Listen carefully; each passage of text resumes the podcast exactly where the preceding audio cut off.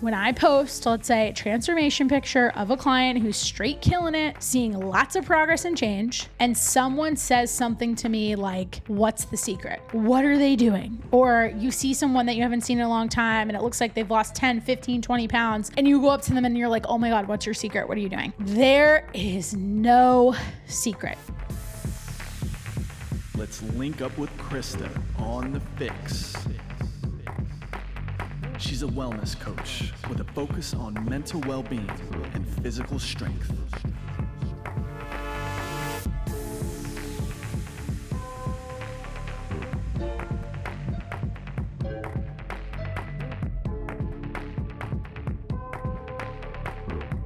What is up, FYX listeners? Welcome back to our latest podcast episode, episode 116. I am your host, Krysta Huber, and I have a really fun episode for all of you today. At least I think this is really fun. And before we dive right into the topic, I do need to give credit where credit is due.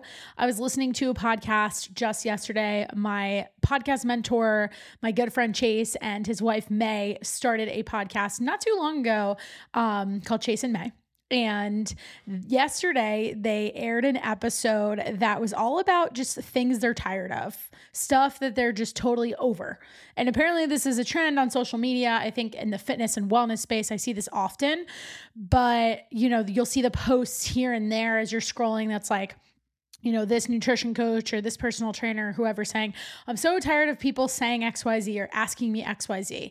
And I see it often, but I love that they kind of came up with this culmination of different things that they're tired of. Now, theirs were more lifestyle related. It wasn't necessarily specific to fitness and nutrition, more personal within the context of their lives, but this is a fitness and nutrition podcast. So we are going to piggyback off of that for today's solo episode with yours truly, where I pretty much polled my team and my followers and I asked people to tell me what are the top things that they are just absolutely tired of?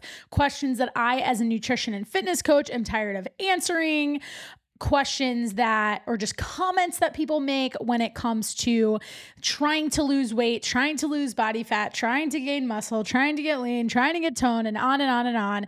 There is just some stuff that has got to go. So, I really tried to par this list down because I literally could have gone on for 2 hours in this episode and I came up with about 20 things. I counted it. It's it's 22-ish, but some of them I kind of grouped together and they have subtopics within them, so it could almost be like 25 different things, but we're to go through the list and I am going to break down for as many of these as I can because, quite honestly, some of them deserve their own podcast episode. And if depending on which of these you, those of you listening out there depending on which of these maybe resonate with you a little bit i'd love to hear. And i'd love to know which one of these do you really believe? Because a lot of them are kind of myths.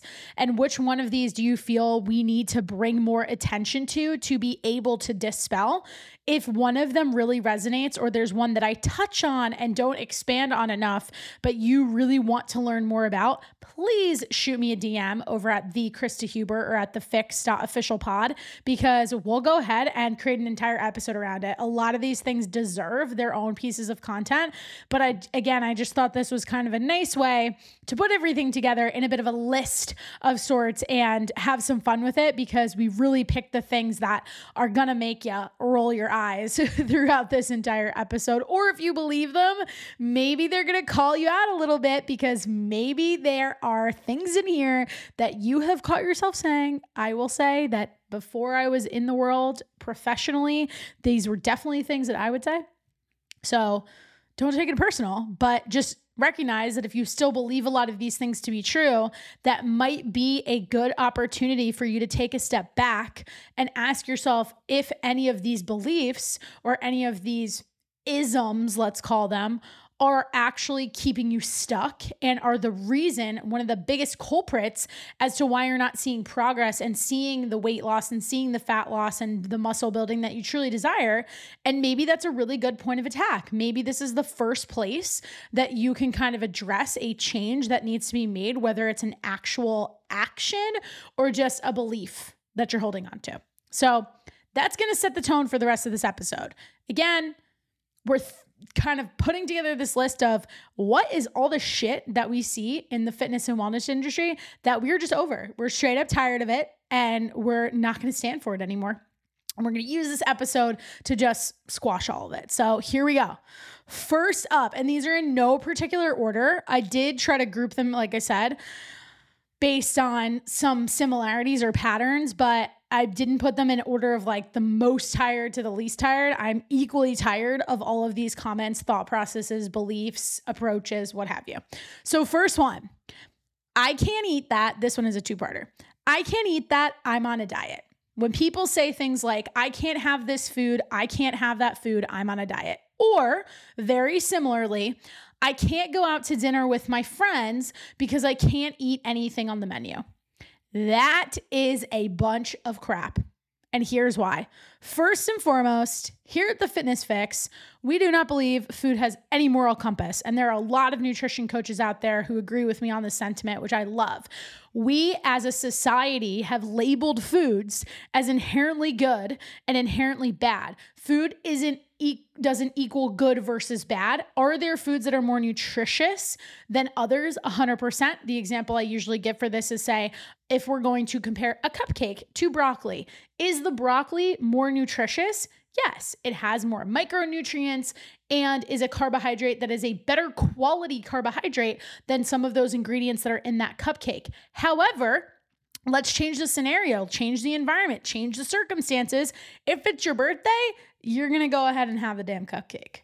So that's why we don't want to put that label on it. But when people say things like, I can't eat that, I'm on a diet, that is the quintessential.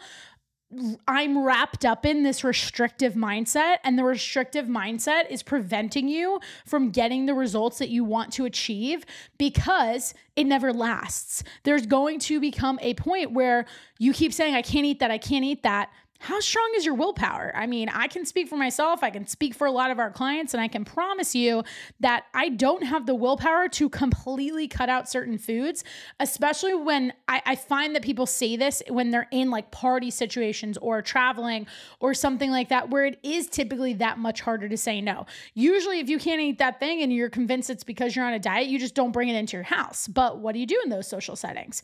That is not a solution. So that's why we are just way over people saying that. The second piece of it, the whole I can't go out to dinner with my friends because I can't eat anything on the menu.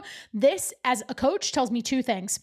One, it tells me that you are afraid to customize items on the menu and also just ask for something different. These days, when you look at the overwhelming amounts of people who do have specific food protocols that they're following, maybe even because they have an allergy, most restaurants are very accommodating. You have just never asked. So that's the first. That's if you really do want to go that extra mile, really execute on that discipline and say, hey, you know what?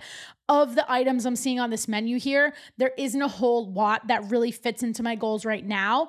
You need to take that step and that ownership to ask the server if there's something else that can be made for you because nine times out of 10 there is. More importantly, though, you gotta put yourself in those situations where you go out to dinner with your friends because there's that restriction talking. Unless you plan to not go out to dinner with your friends for the rest of your life, I don't see how this is going to be a long term solution for you. If you want to go be a hermit, fine, but that is not 99% of people. And that restriction is making you basically say that you have to completely alter your life. Or get rid of things you enjoy that you want to do, get rid of social aspects, which socializing is a part of your health, by the way, just because you think there's nothing on that menu that you can eat as kind of an expansion on that as well, it also tells me as a coach that you haven't really learned to understand how foods fit together. So if you think that there's something on a menu you can't eat, you don't really understand how to classify foods based on protein sources, carbohydrate sources, and fat sources, and use that as a way to figure out how all of your meals, one meal impacts the next one. And typically, what we do inside of the fitness fyx is when someone tells us that they want to go out to eat, fantastic. Let's Let's look at that menu together and let's pre plan exactly what you're going to order, classify that entree, the that appetizer, whatever it is, those drinks as a protein, carb, or fat. Figure out which of those three it hits on the most. Hint, it's usually the fat and the carbs. Most of the time, and then plan the rest of your day knowing that you essentially needed to budget for that. It's just like budgeting for your rent every month. It's just like budgeting for the car payment that you have to make every single month, eh, discretionary spending, what have you. So, we're tired of hearing about that because it's BS and it is the quickest way to guarantee that you are not going to stick to that approach that may work for you on the front end for two, four, six, hell even 8 weeks if your discipline is super strong or maybe your motivation and drive is is somewhat strong for a short period of time, but it's certainly no, not going to be your forever. So that's our first one. Next up, lower calories automatically equals you being a lower weight or you losing body fat faster. That is simply not true. Just about any transformation we've ever shared on the Fitness FYX, that client went through a period where they were intentionally eating more calories for some period of time. There this in and of itself should 100% be an entirely separate podcast episode which we've probably done flavors of before if you go back to our four episodes between i want to say epi- episodes 92 to 96 where we talk about the different phases of the fitness fyx program which i can link down in the show notes we talk about this concept of reverse dieting and the key word of what i just said there is intentionally eating more food to lose body fat there is no argument that yes you have to be in a calorie deficit and you have to consume fewer calories than you are burning. But that also means that you could do that while eating more food and changing your activity level. Like maybe you're somebody who's pretty sedentary with their desk job, and therefore we can pull the lever of creating the deficit by setting up a goal for you to hit X amount of steps per day, adding in an additional 20 to 30 minute walk in the morning or at night. There's other ways to manipulate that. That doesn't always mean immediately going for lower calories. And more importantly, this was contributed by someone on my team. I think what she was really getting at here is this idea that if you just continue to lower your calories further and further, you are going to lose weight faster. And that is very likely not the case in my experience from working with clients, I think the reason why that's not the case is just because we're human beings. And the more you continue to lower those calories, you don't realize, but there's a lot of extra BLTs, the bites, the licks, the tastes, the estimations, the things that you're not really accounting for, maybe a lack of tracking accuracy that you're not really being that honest about the number of calories you're consuming, or you're consuming that few of calories six days out of the week, five days out of the week, and then the other one or two days you completely blow it out of the, the water by adding an extra six, seven, eight hundred calories. And then all of a sudden, your average calories for the week are taking you out of that deficit. So it's more about chasing compliance. And that doesn't just by nature of our food environment, the fact that food is so readily available, the fact that food is such a part of our culture, the fact that like it's just something that you should want to enjoy you're not setting yourself up for success by having this idea in your head well the lower i go with these calories the more weight i'll lose the faster i'll lose that weight because we need you to be consistent and we need you to be able to do it for an extended period of time. So simply put don't make it any harder than it is by trying to go lower and lower. On the other side of that on more of the science we need to go through periods where we intentionally eat more, not for the pursuit of fat loss, for the pursuit of building muscle. If you are not consuming more calories, you are literally not giving your body the energy to then go into the gym, manipulate that tissue with resistance training, and create that muscle. And you need more of that muscle to achieve the lean and tone look that people are always exclaiming that they really want. So it's this cyclical process that we have to go through, which is exactly exactly what we address inside of the Fitness FYX program. It's the reason why so many of our clients work with us for over a year because we need to recognize that it's not going to take one deficit, one reverse diet, and then a maintenance phase, just going through each of those things one time and immediately jumping to that maintenance phase for you to achieve the physique that you have in your head. Now, to the next one, this is a big one that I hear a lot, especially with clients as they're first getting started with us. And one where I feel like I need to talk people off the ledge often is I'm not making progress because the scale isn't moving or the scale is going up slightly. Whew, this is a big one. This one has a ton of contributing factors. However, the most important to address is This is exactly why we take progress pictures. You could take somebody who is 165 pounds and they go through a program like ours, the biggest change they make is consistently eating more protein. And you then have them take pictures every three weeks, at least once a month. You could do it every week if you want to. And all of a sudden, they are the same exact weight in two photos side by side. And guess what? They look a lot better. They look more tightened up and more tone in the picture, the transformation picture that's six weeks into the program versus when they got started, even though the scale didn't move. Now, what are some other factors that keep the scale stuck? That could be again, things we track inside of the Fitness FYX program you know, the time you ate dinner the night before versus when you're waking up to weigh yourself, what that dinner consisted of, what some of your food choices were the day before. Did you go out to eat? Did you have any drinks? Did you get a good night's sleep? Did you get a poor night's sleep? Are you holding on to water? If you're a female, where are you in your cycle? There are a lot of factors that move the scale. I've been on other podcasts before, and I was recording a podcast maybe almost two years ago, if not at least a year and a half, with a friend. And I said, the scale is so fickle. It really is. That's why it's not the only determining factor for progress. So I am so over people telling me, I'm not making progress just because of the scale there's more to you than that number. There's also more to your health than that number. But more importantly, it's just not the only indicator of progress. That's our third one. Okay, this one. I maybe should have saved this one for last or put it first because this one I could totally go off on. And that is the question when I post, let's say, a transformation picture of a client who's straight killing it, seeing lots of progress and change and someone says something to me like, What's the secret? What are they doing? Or you see someone that you haven't seen in a long time and it looks like they've lost 10, 15, 20 pounds, and you go up to them and you're like, Oh my God, what's your secret? What are you doing? There is no secret. I'm not even gonna say I hate to break it to you because I'm so past the point of people still believing this, but I also can't fault you. And I can't fault you because there are still people out there who are trying to prey on the fact that you're desperate enough to want to see change, that they post content, that there's advertisement, there's marketing around this whole, you know, take this pill, do this, follow this protocol, and you'll lose, you know, three dress sizes in six weeks, something absurd. The secret is twofold consistency, which I've already mentioned, and putting in the work. That's that's what it is.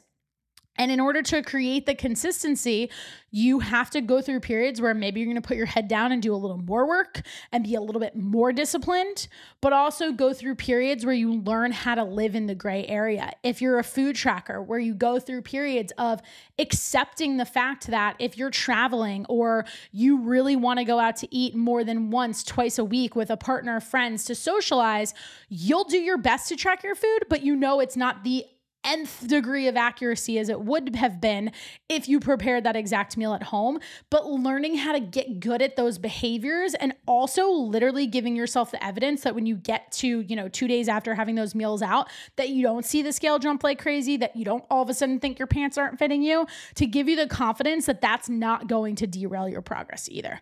So the secret is there is no secret. That's that's it. Okay. Next one. Greens powders. Oh, such a fad. This idea that greens powders are the hack to getting you to poop regularly. If you are relying on a greens powder to get you to go to the bathroom, you are, first of all, wasting your damn money. And second of all, you have bigger fish to fry. You need to look at something else that's in your diet or usually lack thereof. What does your fiber intake look like? Are you having enough fiber? Are you potentially having too much fiber? Are you eating really fast? Are you constantly eating on the go? Are you not sitting down to take a beat to eat your meal? Are you eating distracted? There are a lot of different variables that play into our digestion, but unfortunately, with social media and with certain influencers, you know, making their living. And look, there's nothing wrong with making your living in this industry, but people wanting to have product attached to their brand, it's turned into all of these supplements that are quite frankly a waste of money. And maybe I would even go so far as to say I'm like really over supplements But I'm going to caveat that because there are certain supplements I think are a million percent necessary for everyone out there. Short list vitamin D, magnesium, omegas, or fish oil. Those would be my top three. I also personally take a cortisol reducer and I take some supplements to help with sleep. But where I would say I'm kind of over this topic in general is people thinking that all they're missing is some sort of magic powder or pill or whatever it is, instead of addressing the fact that they sleep like crap. Their food quality needs a ton of work. They're not consuming enough vegetables. They're, you know, on average having six to eight drinks over the course of the week, if not at least one night out of the weekend. Those are much lower hanging fruit and lifestyle variables that you need to address before you convince yourself that your missing ingredient to this whole fat loss recipe is some sort of powder or some sort of supplement in general.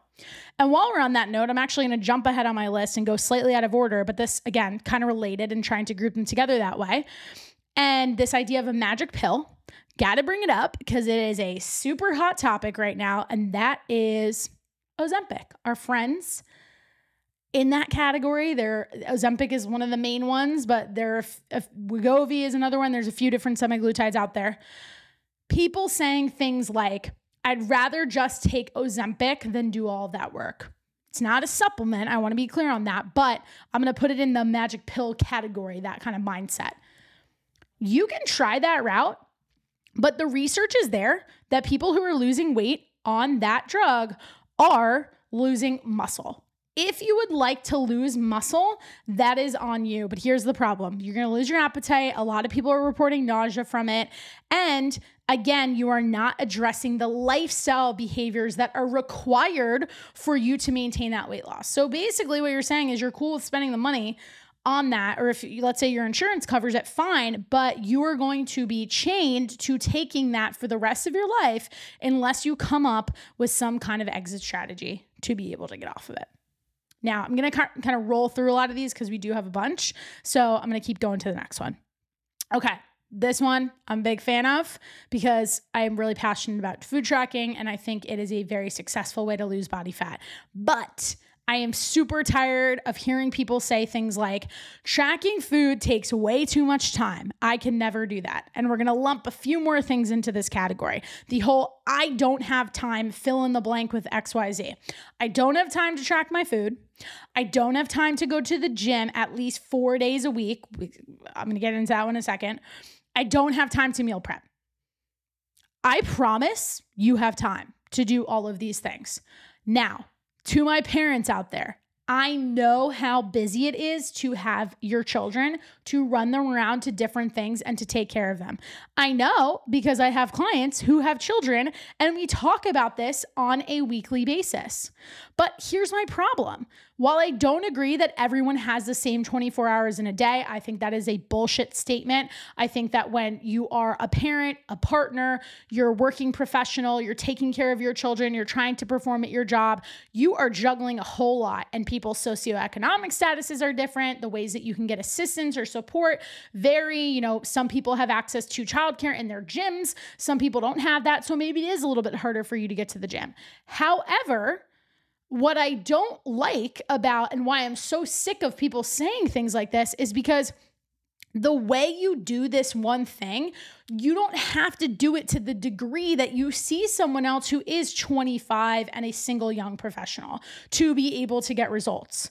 You have to care enough that you're not allowing that part of your life and those factors in your life and those people in your life and the responsibilities in your life to not be an excuse for you taking care of yourself. So, what I mean in saying you don't have to do it the same way as a 25 year old is if you can't get to the gym five days a week, cool, let's start with two.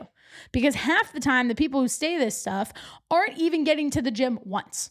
So, if you can get me from zero to two and then consistently hit two days a week for the next month, you will make progress because that is a change. That is the delta for you. Is that the delta for the 25 year old who is already going to the gym five days a week? No, but you're not them and they're not you. So it doesn't matter. Just completely stop comparing yourself. Maybe that should be another thing we're tired of. But again, human beings, it's hard to kind of stop that you know, don't compare yourself to somebody who doesn't have the same lifestyle that you do. They don't have some of the same restrictions and responsibilities that you have in place. It's saying you don't have time for something but then you go ahead and spend your time doing other things. That's where I'm sick of this. That's where I have a problem. You say you don't have time, but a lot of times the people who say they don't have times are real quick to answer me on Instagram because they're scrolling, they're watching Netflix, or, you know, if they're taking their child to a practice or something like that. Let's use sports as an example. My most successful clients operate under the belief that where there's a will, there's a way. If their kid is going to a practice, it's the summer, it's spring, it's nice outside, they're on that field while their kid is playing baseball or whatever it is, and they're going for a walk because they want to get their steps in. That's taking the same time that you have available and just utilizing it in the best way possible. Because if the alternative is that you're gonna sit in your car or that you're gonna go home and maybe not cook dinner or do something that is really productive, well, that's your own fault. So I'm just, I'm not cool with that as a potential reason for somebody not taking care of their health and not prioritizing the activities they need to to get to the where they want to go. Now, when it comes to meal prep, I am the queen of being efficient AF with meal prep. There are so many gadgets and so many tools out there to be able to help you spend less time in the kitchen. And more importantly, you just don't need to overcomplicate this with a lot of recipes with tons of different ingredients batch prep a bunch of proteins. I personally have been on a big kick with this. If you've been following me on social media recently, I started using a sous vide. I love it. It's essentially like a pressure cooker, but it's awesome because I can turn the timer on. I can literally control it from my phone via Bluetooth. I can leave my house while it's cooking. Uh, today I made burgers and and filet mignon while that's cooking and I vacuum seal them so they'll stay lasting in my fridge for a few weeks. So I don't need to cook constantly. I can batch prep a ton of that protein and have it for a good two to three weeks and not feel like I'm constantly in and out of the kitchen spending tons of time there. It's getting creative. It's even saying, hey, if you really truly don't have time to cook, instead of, you know, running to uh, I don't know, some kind of restaurant, grabbing a slice of pizza, why not even go to a place like Chipotle where you have the ability to customize the bowl or the burrito that you're making and really kind of tweak that entree to make it work for you? It's still fast, it didn't require any meal prep on your part. And while that's not something we could rely on every single day, it can get you to where you want to go. It's usually just maybe going to take a little bit longer if that's a route you're typically choosing. And it's just not going to be all the way up at this gold standard. But just because it's not at the gold standard doesn't mean it's not a quality method. And that's kind of what I'm really getting at and just commenting on this idea of like focus on your delta. If you're you were on the floor before and your average was getting fast food multiple nights a week, switching from that fast food to that that Chipotle is your delta. It might not seem like much, but it is the momentum that you need to move into the right direction, especially when time is your biggest constraint. Now, when it comes to the gym, another thing we can look at too is like if you need to work out at home in some capacity. Okay, maybe you don't have a barbell, but you have a set of dumbbells. There's lots we can do, and we can continue to do that for some period of time until we recognize that that is going to lead to a plateau for you. But the people who are the loudest when it comes to not having the time are the people who are pretty much doing nothing. So if you can do go from doing nothing to a little something, I can guarantee you that you are going to make change. You just just got to stick it out to the point where you're not getting frustrated because you wanted that change to be faster. If you deep down really wanted that change to be faster, you'd find a way to get into the gym. You'd find a way to get creative to be in the most optimal condition to get those results as fast as possible. So you got to pick which one's more important to you do it in a way that's going to fit within your lifestyle exactly as it stands today, or make some really big decisions and some really big changes, some massive 180s in your life so that you can get to that end goal a little bit faster. That's on you. All right, enough about the time thing. Now, let's move into what the heck you're actually doing in the gym.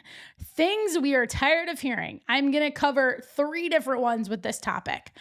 When it comes to being in the gym, I am so tired of the advice or the philosophy that high reps with lower weights in your hands is going to make you tone. And on the flip side, the belief that heavy weights are going to make you bulky.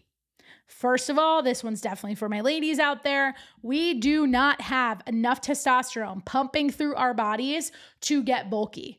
If you consider yourself bulky, I promise you are not training at a level of intensity that is contributing to that. What is contributing to that is the way you're eating. And that's what we need to manage first. If you feel that you're getting bulky, chances are you are actually putting a little bit of body fat on your body, but that's not a result of what you're doing in the gym because it is very rare that I see a client when I look at the videos that they send to me when I'm critiquing their training and their form that is pushing to a degree that is going to get them that end result. So just let's cut it out because it's simply not true. And this whole idea of doing really high reps and lower weight is going to make you more tone. Again, this idea of getting tone, we can't do it just through the way we exercise. The nutrition piece is such a big factor too. There's no proof to either one of these statements. And this whole idea of like, what is the perfect rep range? What is that perfect weight for us to consider doing is really looking at it from a place of saying to yourself, okay, I need to say to myself, I need to stick to something for X period of time in order to be able to get the most change. How are we going to potentially measure that? You need to do it for some period of time. So if you want to tell me you want to get lean and tone, fine. But like we have to stick to one approach. And a lot of times people will try something for six weeks and be like, oh, it didn't work. And that kind of rolls right into my next one, which is, you know, how much time is it going to take for me to get to XYZ goal? I have no idea.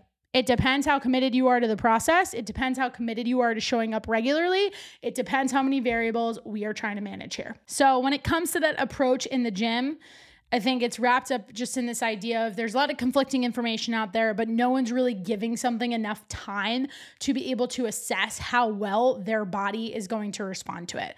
And if ultimately you really want to know what the right approach is, it's not only giving it time to really assess that, but also look at let's let's take extreme examples. Let's take bikini competitors. Let's take bodybuilders. These bikini competitors from our girls out there who are really really shredded. I'm not just talking about jacked, but that are, they're stage lean. They're very lean. You can see that they have a six pack. I promise they're training heavier than you. But they're going through cycles to go back to what I said at the top of the episode, they're going through these cycles of increasing calories, decreasing calories, manipulating the way that they're training, pulling cardio out of their routine, putting it back in. So there are a lot of different levers that they're pulling to be able to achieve that end result. Okay, let's head to the next one. Carbohydrates, my favorite. Specifically, I am so freaking tired of people saying things like bread is bad for you. Once again, no food is inherently good or inherently bad, but more importantly, it is all relative.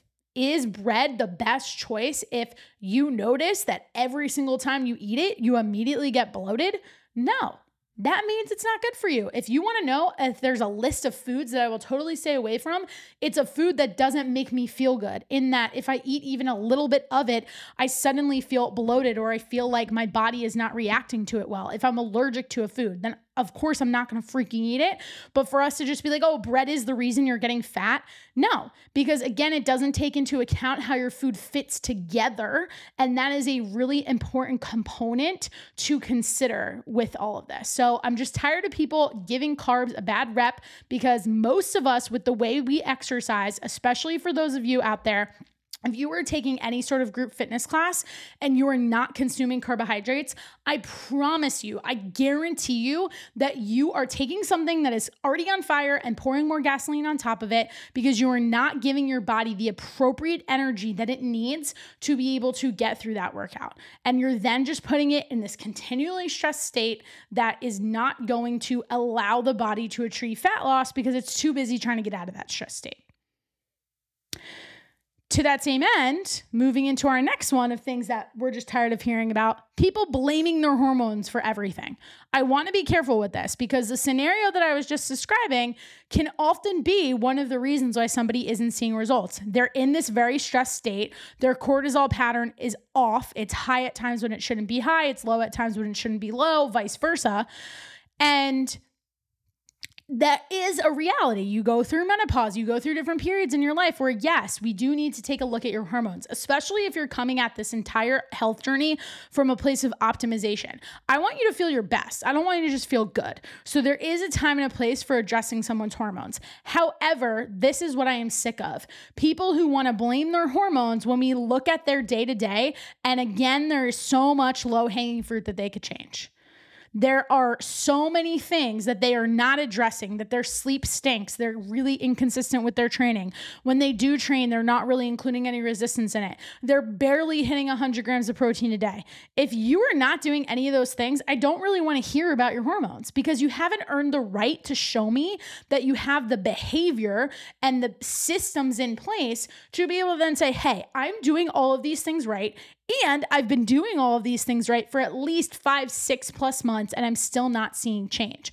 That is when you are allowed to say, Hey, I want to potentially explore something else here. But I think there's become this fad, craze, trend, whatever you want to call it, where we just start blaming our hormones almost as an excuse for not actually putting in the work that it truly does take. Remember, we said there's no secret, it takes work to truly change your body.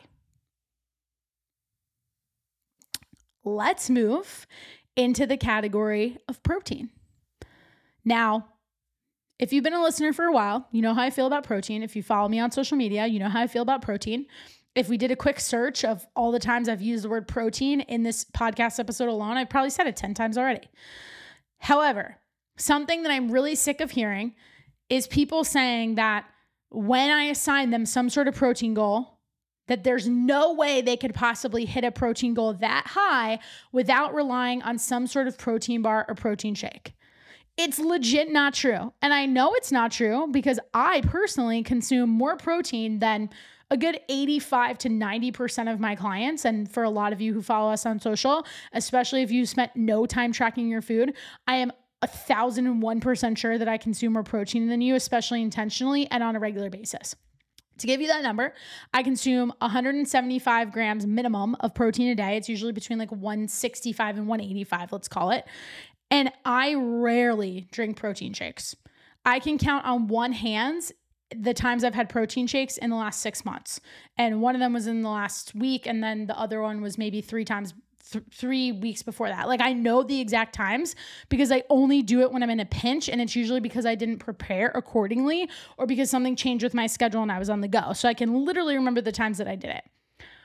I'm tired of people saying this because you are missing out on something super obvious.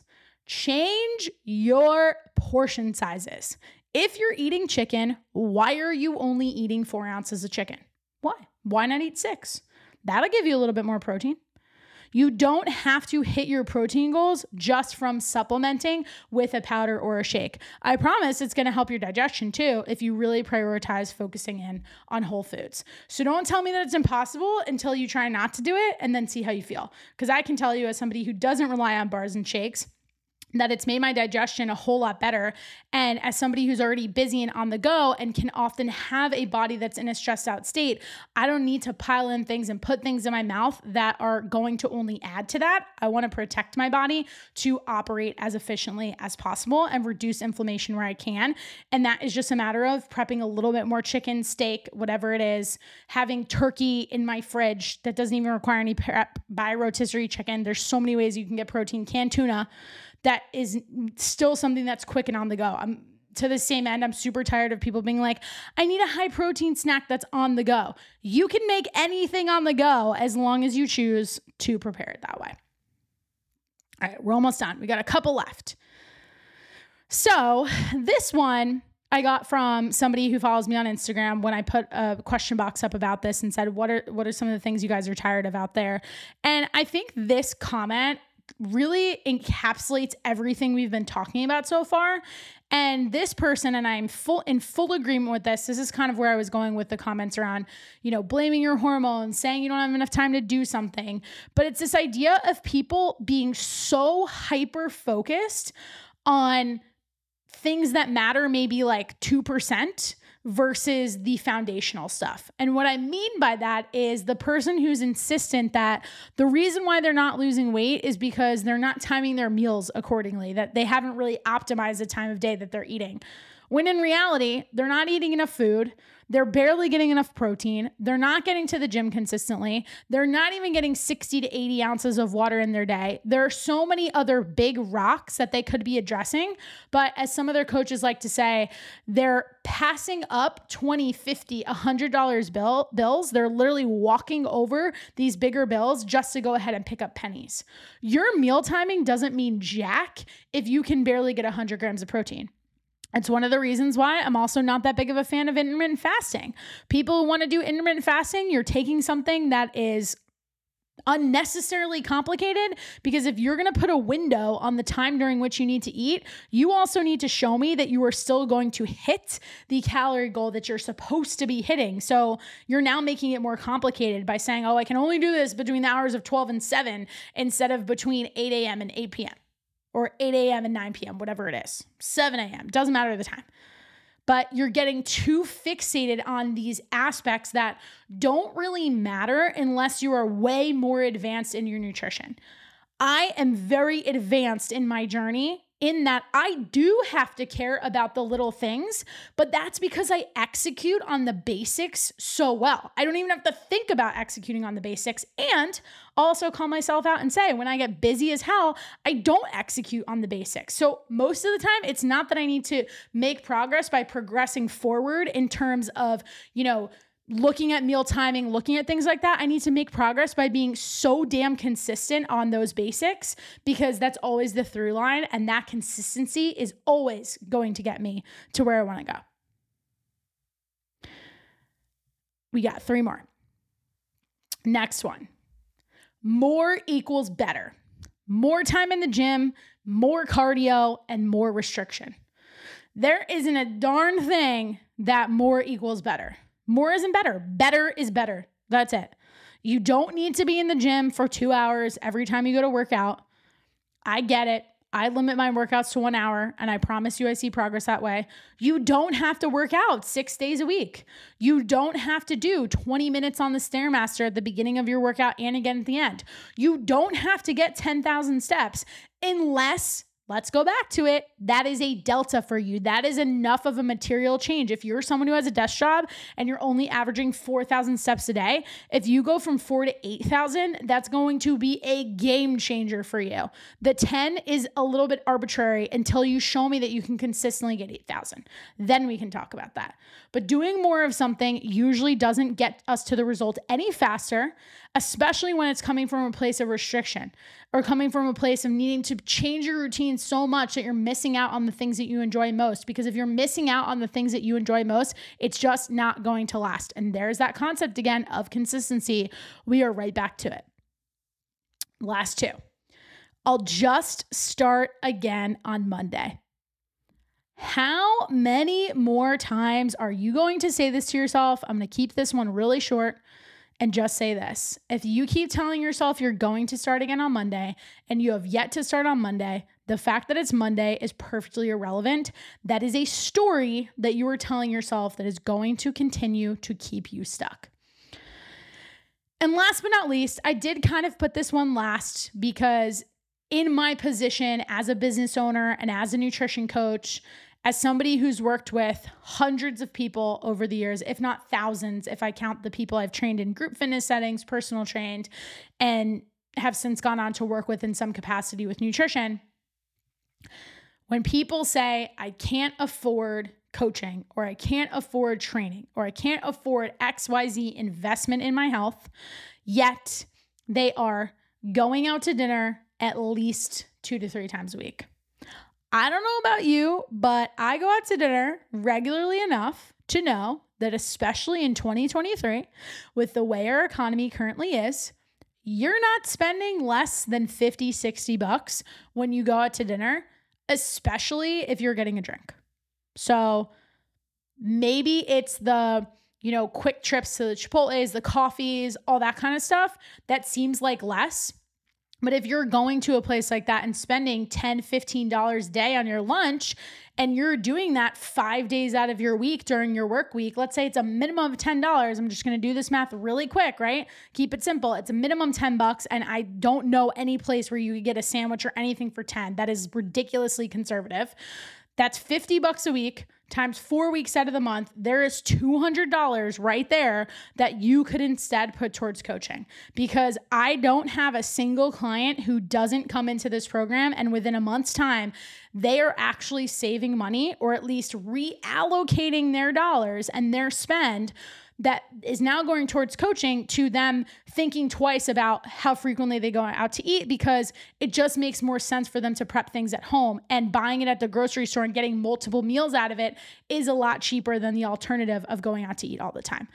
So if you say that you can't afford something, but then you still do other things that are considered luxury. Like it's still technically a luxury to go out to eat, and the frequency with which I see so many people do it, or I tell this story a lot. I have people sit in front of me carrying handbags and wearing workout gear that is more expensive than a month, if not a few months worth of the Fitness FYX program. Yet they tell me they can't afford it. No, I'm tired of hearing that because what you're actually saying is that you don't place enough value on it. You place more value on that item, that physical thing that you can hold. And that's one of the hardest parts about coaching because we're it just from a sales perspective, to get into the business side of it. We're selling somebody on something that takes a lot of work on their part. And two, it's not an end result they can physically see or touch yet. It's this idea that they have to then buy into. But where I find that our clients do the best, honestly, is the clients who are like, I know I need this. It might even be a little bit of a stretch for them financially, but they take a hard look at their budget and then they make it work nine out of those 10 clients who come into our program, I could literally line them up and their results are usually better than the person who came to me was like, oh, well, it sounds kind of expensive. And then the person who says it sounds kind of expensive, they half ass the program. They get to four or five months into the program. We're getting to that conversation where we're thinking about extending. They're not happy with the results they're seeing. And all of a sudden they're like, well, I don't see the value in this. Usually they didn't see the value because they weren't putting in the work. And a lot of times I have to ask myself, should I have potentially charged this person more? Because the person who did really feel it in their pocket, the person who is actively really feeling it in their pocket, is one of the most active participants inside of this program. And you know what? Good. I'm happy for that person because they take it more seriously. They're therefore getting more results out of it, and they're going to go on to be successful without us and probably a lot faster too. And half the time, that's what we all want. We want to get there as quickly as possible. So that's my last one. This podcast could probably be a two hour episode, but those are the top 20 ish, let's say 20 to 25 things we are just tired of hearing about as coaches, as people trying to lose weight, as people who are out there just trying to share really good information about what it actually takes to get the body you desire and keep the body you desire and hopefully, this helped you in some way. Like I said at the top of the episode, if you feel called out by any of this, if you're like kind of laughing because maybe you've said some of these things before, if you still believe a lot of these things, please reach out to me. This is exactly what we do inside of coaching. We take the time to dispel a lot of these myths and show you there's a different path, to show you there's a better path. It's not one with more restriction, it's not one with more time in the gym. It's one that helps you restructure the way you think about food, come up with a plan, actually be able to stick to that plan, and just change how you see yourself, change those stories that you're telling yourself. Link to apply for coaching is right down in the show notes. It's also in my Instagram bio if you just want to talk more about it. I'm always happy to jump on a quick Zoom, do a quick discovery call, figure out what your goals are because maybe you're not even sure of what those are. And this time of year, as we head back into the fall, this is the time of year that everyone claims, oh, back in May, around Memorial Day, early June, that I- am just going to push my goals off until fall. Well, fall's here. You have every opportunity to jump on it. Do something about it. And with that, from wherever you're listening from, hope you guys have a wonderful rest of your day. Catch you next week.